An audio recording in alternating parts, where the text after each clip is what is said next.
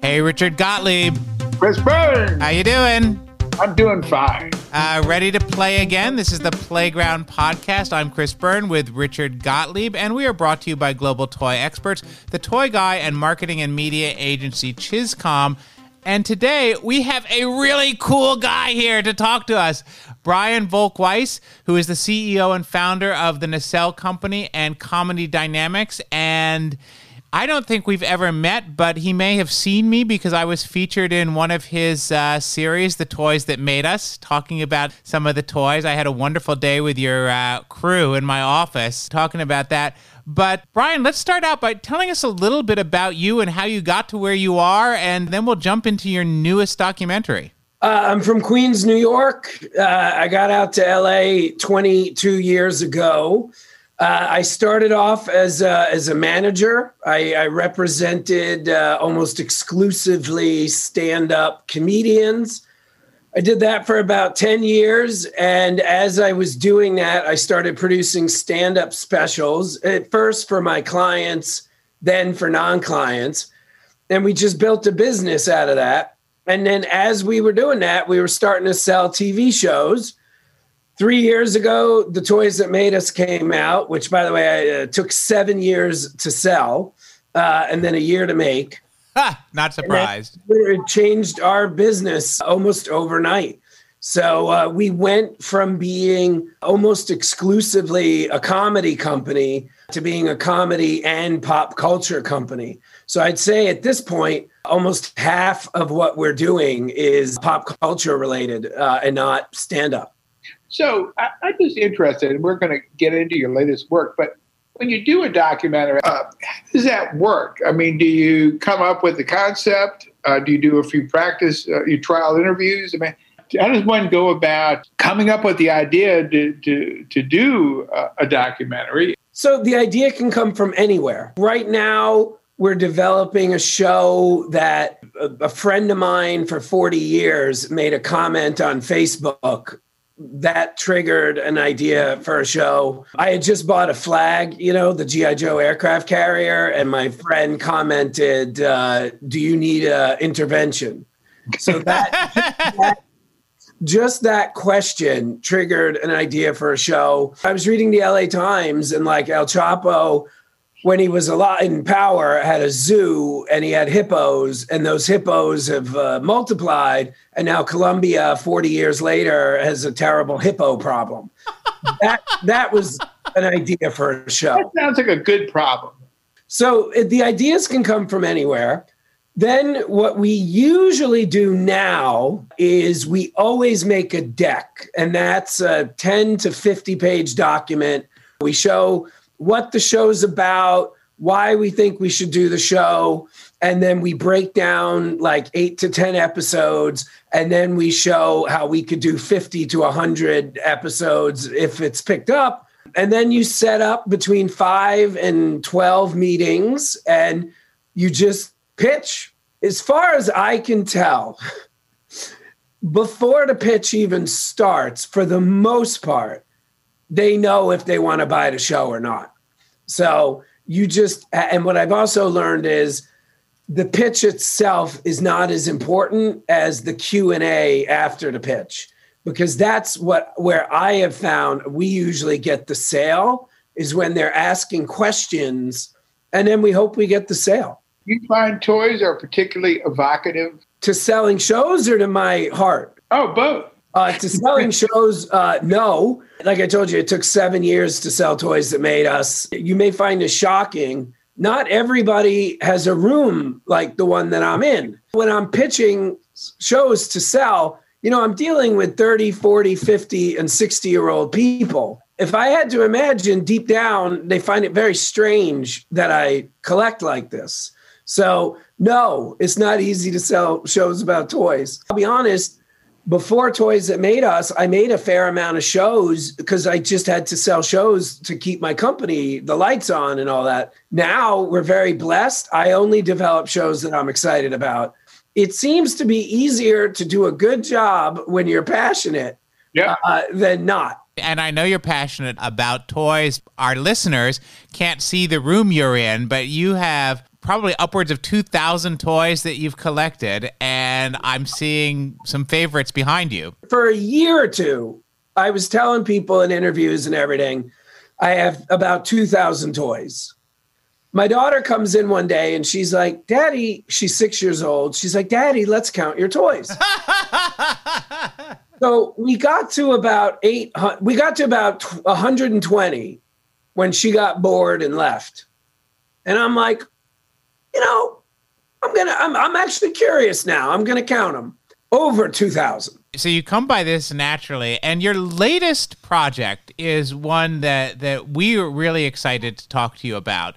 So we know you come by your love for toys naturally, and we want to talk to you about your new series called A Toy Store for You. And this is something that's near and dear to Richard's and my heart because we are very interested in the smaller toy stores, but you guys have gone all over the world. You've gone all over the US. You've found some weird and wacky stuff, and you've done it in a unique way with self taken iPhone footage and more. Tell us a little bit about this series and how you got into it and, and how it was doing it. I was, uh, it was uh, March of 2020 and uh, I was in one of my local toy stores, uh, vintage toy stores, Black Cat Collectibles, and I was talking to Kyle, the owner, and um, you know, we knew a quarantine. Like I, that was like a Tuesday, and we knew on Friday a quarantine was starting.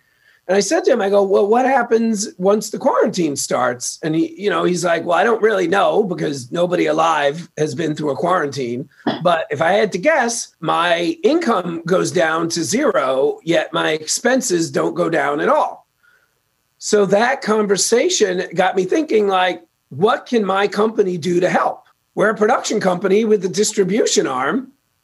That's probably a good way to start. So I called Billy Galaxy, who owns a store in Portland, Oregon, named, uh, believe it or not, Billy Galaxy Toys or Billy Galaxy Toys and Collectibles or Billy Galaxy Toys, Collectibles, and Comics or something. Very complicated name. Uh, but it's in Portland, and the owner's name is Billy. And I said to Billy, and I'd worked with Billy before, I'm personal friends with Billy. And I said to go, I go, let me ask you a question. You own a toy store in a pandemic. If I sent you 20 things, like a bullet point list of shots and interviews I needed, would you do that? And then I'll we'll edit it together. We'll do the writing, we'll do the legal work, we'll do the music, we'll do the color correction, blah, blah, blah. But would you shoot it yourself and send me the footage? He immediately said yes. So once he said yes, then we, for season three of The Toys That Made Us, we had done a worldwide premiere party with toy stores all over the world. So we already had this list of toy stores. So we emailed that list, which I think was 30 stores. 20 said yes. And then we put out a press release. So at this point, now we knew we could do it. Like we had at least 20 stores, 21 stores. So we sent out a press release. We stopped taking new stores at 50. We're intending to do 50 episodes. Might take us 89 years, but our intent is to do uh, 50 stores. And basically, what happens is the stores send us the footage. We edit it. We realize what we have and don't have. We tell the stores, Would you mind doing this? Would you mind doing that? They send us more footage. And that's how we shoot it and then you know we distribute them five at a time. And season one and two are out. Season two came out christmas day. We are hoping this is not a guarantee uh, but we are hoping season three will come out in late may.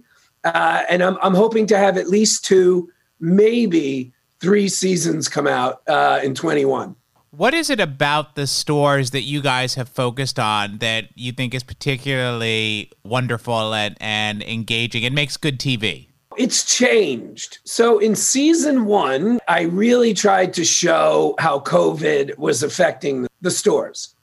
We got a lot of negative reaction to that. And the gist of the reaction was hey, I'm already depressed enough.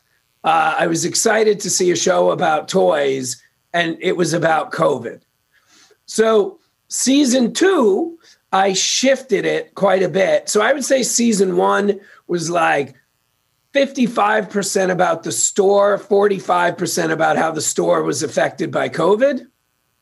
Season two was probably 80% about the toys, 20% about how the store was affected by COVID.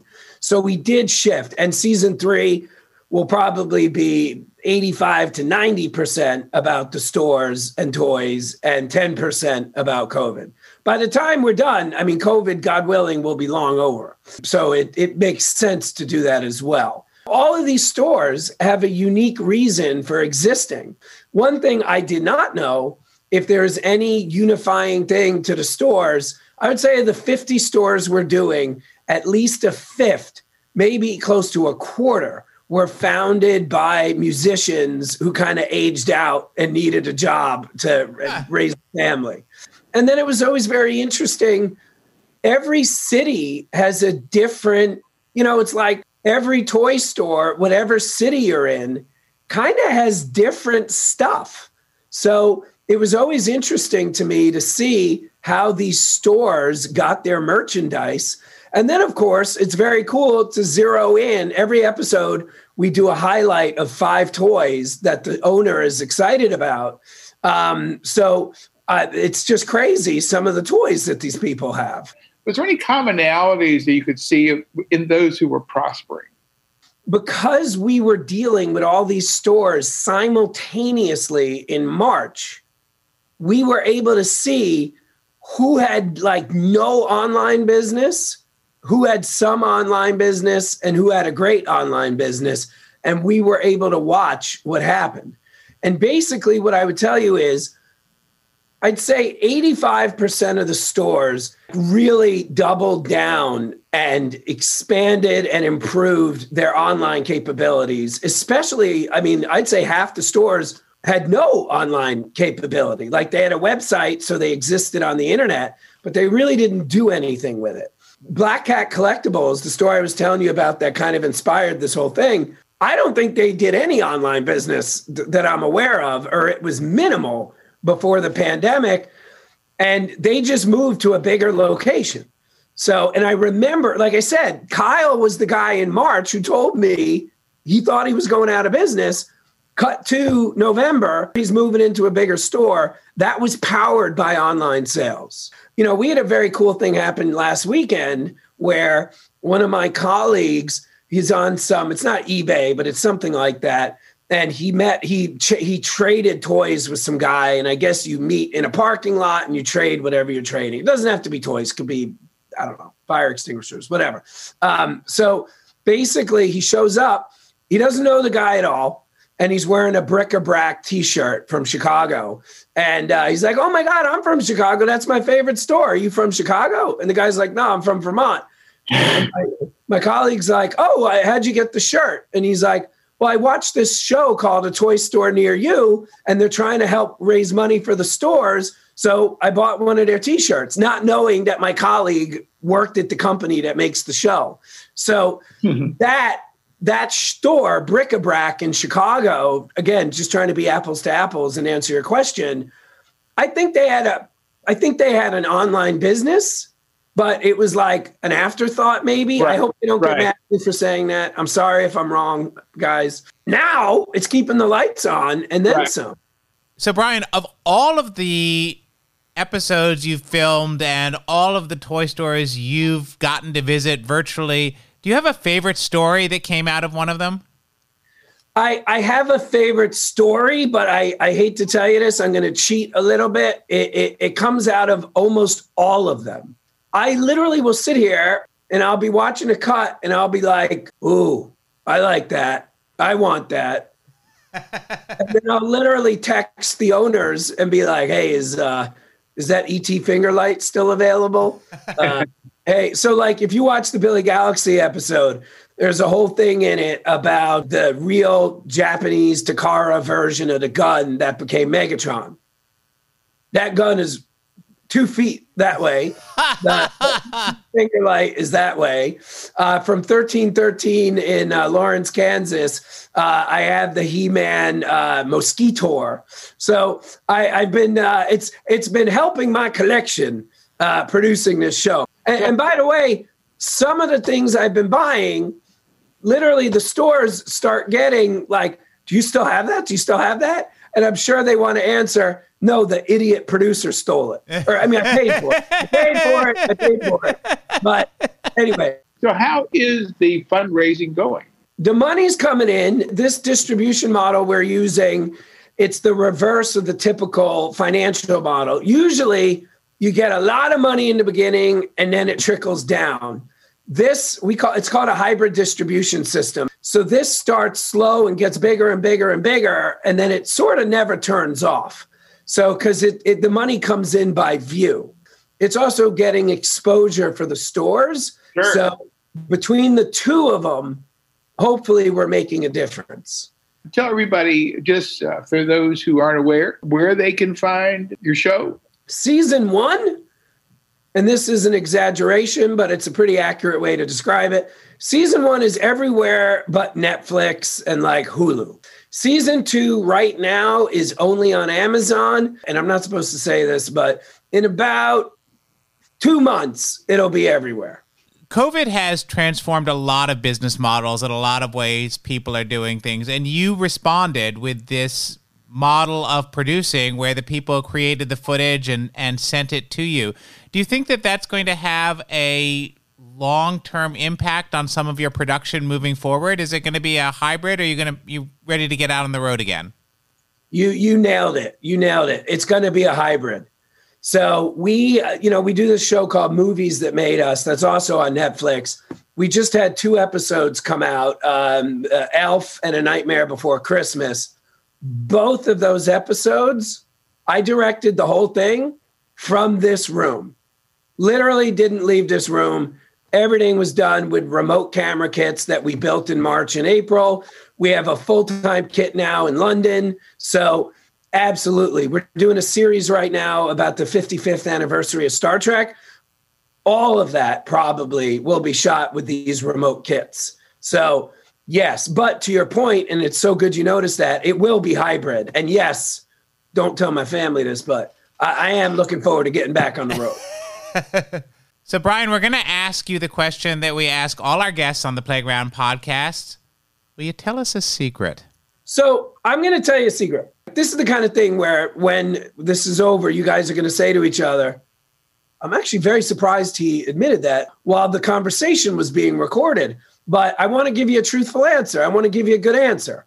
Let me preface it by saying the band, because this could come out wrong if I don't preface it by saying the band. I love Bush. I have seen Bush in concert nine times. I have paid money to shake Gavin Rossdale's hand. Why do I love Bush so much? Couldn't tell you. I, I, I, I am aware of the fact that most people consider them to be a, a footnote on 90s rock or whatever. But my three favorite group, I, I, love Tina Turner, I love Johnny Cash, and I love Gavin Rossdale. And I am fully aware that Gavin Rossdale should not be on the same shelf with Tina Turner and Johnny Cash. I am aware of that. That said, I love Bush and I love Gavin Rossdale. Well, that's wow. great. I, I love that because that really speaks to the passion and the interest that has motivated not just your musical taste, but also your career and what you're doing and what you're putting out there for people and that people get a chance to share.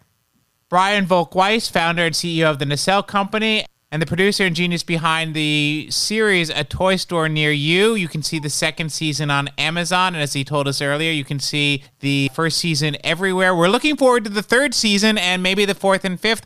Brian, thank you so much for spending the time with us today. I appreciate your time. This was fun. This is the Playground Podcast, and we'll be right back with the end cap.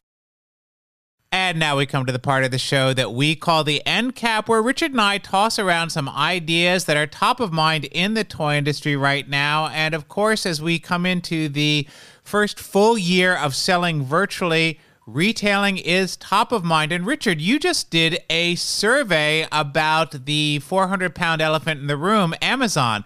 Tell me a little bit about that. Of course, it's Amazon has become hugely important to the toy industry. And um, I began to wonder, well, how do people feel about doing business with Amazon? Is it is it an enjoyable process? And so the question I asked was this in doing business with Amazon, do you find it to be harder than bricks and mortar, easier than bricks and mortar, or no different than bricks and mortar? And I found that 42% said it was harder, and only 15% said it was easier with 12% saying it was no different. The, the remainder, it was they didn't do business with Amazon, those who responded. So a lot of folks are not enjoying it. The question became why. And so you and I have both kind of dug into this question with other folks in the industry. And one of the things I found, Chris, was that Amazon is now considered to be uh, maybe the least profitable retailer to do business with. Right. There is a lot of pressure on pricing. There's a lot of concern about payment. There's a lot of concern about being listed. They've essentially shifted a lot of the onus for driving the product through to the manufacturers in terms of video online, in terms of helping people find it. It's a double edged sword because, on one side, people want to be on Amazon because that's where people are shopping. On the other side, it's very difficult to do business with them, to get paid in a timely way. And according to some of the manufacturers I've talked to, with their payment schedule, they're essentially a consignment shop, and that's very frustrating. Chris, I'm hearing that uh, the dating terms are looking for now, it has been 60 days. They're, they're trying to get 90, and no matter what they're getting, they're, they're 30 days late. Another issue that came up, Chris, was reorder policy that they they really Amazon looks for just-in-time fulfillment. So orders are, are pretty much on a weekly basis, as opposed to say Walmart, which buys in four to eight week increments. And as a result, there's a lot of out of stocks. So there's a lot of unhappiness there. And, and, and, an insight someone gave me, and I thought was very interesting, that at one time Amazon considered the toys to be a traffic driver for the website. But they changed their outlook and they now consider toys to be a profit center. And that's one of the reasons why we're seeing these changes. That's why I thought it was really interesting, and I wasn't aware of this, that Amazon will match other people's prices. And if there's too much price competition on a product, they will um, not delist the product, but they will remove it temporarily so that they don't have to compete for a price on that particular product. And then they'll reinstate it once pricing stabilizes. The just in time delivery is not a new concept. I think that we first saw that in, in with Toys R Us back in the 80s. It's a concept that came from Japan and was really designed around uh, Toyota but it still shifts a lot of the risk to the manufacturers because they have to try to decide if they are going to produce enough product, even if they don't have orders. It's a much more risky way of doing business when it comes to the manufacturers because they don't really know how to allocate resources or inventory. Well, at, this point, Amazon is an overwhelming force on the internet in terms of uh, e commerce sales for the toy industry. I am hearing that Target.com is getting stronger, uh, Walmart.com is getting stronger. We really need that. Chris, when I, when I look at Amazon, what, what comes to mind, and, and not to the degree, but it reminds me a little bit of our history books.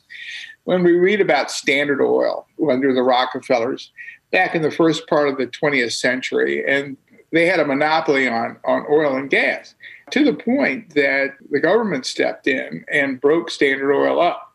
Now, I'm not suggesting Amazon should be broken up, nor am I suggesting that any of the tech companies who we, we do have some, some pretty near monopolies right now between Facebook and LinkedIn and Twitter, et cetera. But we do. And, and uh, I understand from you, Chris, there's some talk in Congress about uh, taking a look at some of these companies. Absolutely. Amy Klobuchar has been very active in talking about that right now. And there was a recently a report from the American Economic Liberties Project, which is an anti monopoly group. And they really have said that these tech giants are monopolistic. So whether or not that goes anywhere, it's certainly a topic of conversation right now. And I think people are concerned. And I do think that if we see the kinds of pressure on the toy industry that makes competition hard or difficult, that's only bolsters the argument that perhaps this should be looked at a little bit more seriously. just to bring it full circle, the game of Monopoly, which came out really during the Depression, reflected the sentiment at the time about concerns about monopolistic practices in business. It's almost like something uh, from 100 years ago we're starting to see again, uh, which, which typically happens with uh, new technology.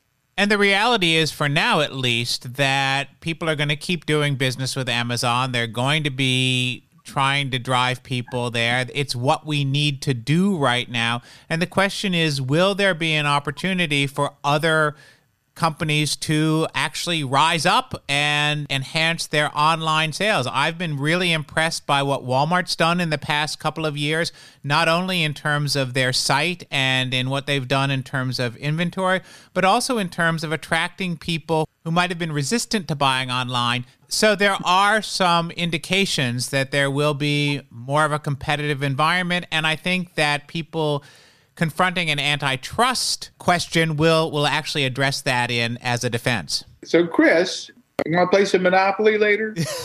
yeah, definitely. But you know what I'm going to do before I play Monopoly? I'm going to set a Google alert so I can shop around for the best price for that game and the best delivery. We thank you for stopping by here. This is the Playground Podcast with me, Chris Byrne, my co host, Richard Gottlieb and we are brought to you by global toy experts, the Toy Guy and marketing and media agency ChizComm, and we'll see you next time.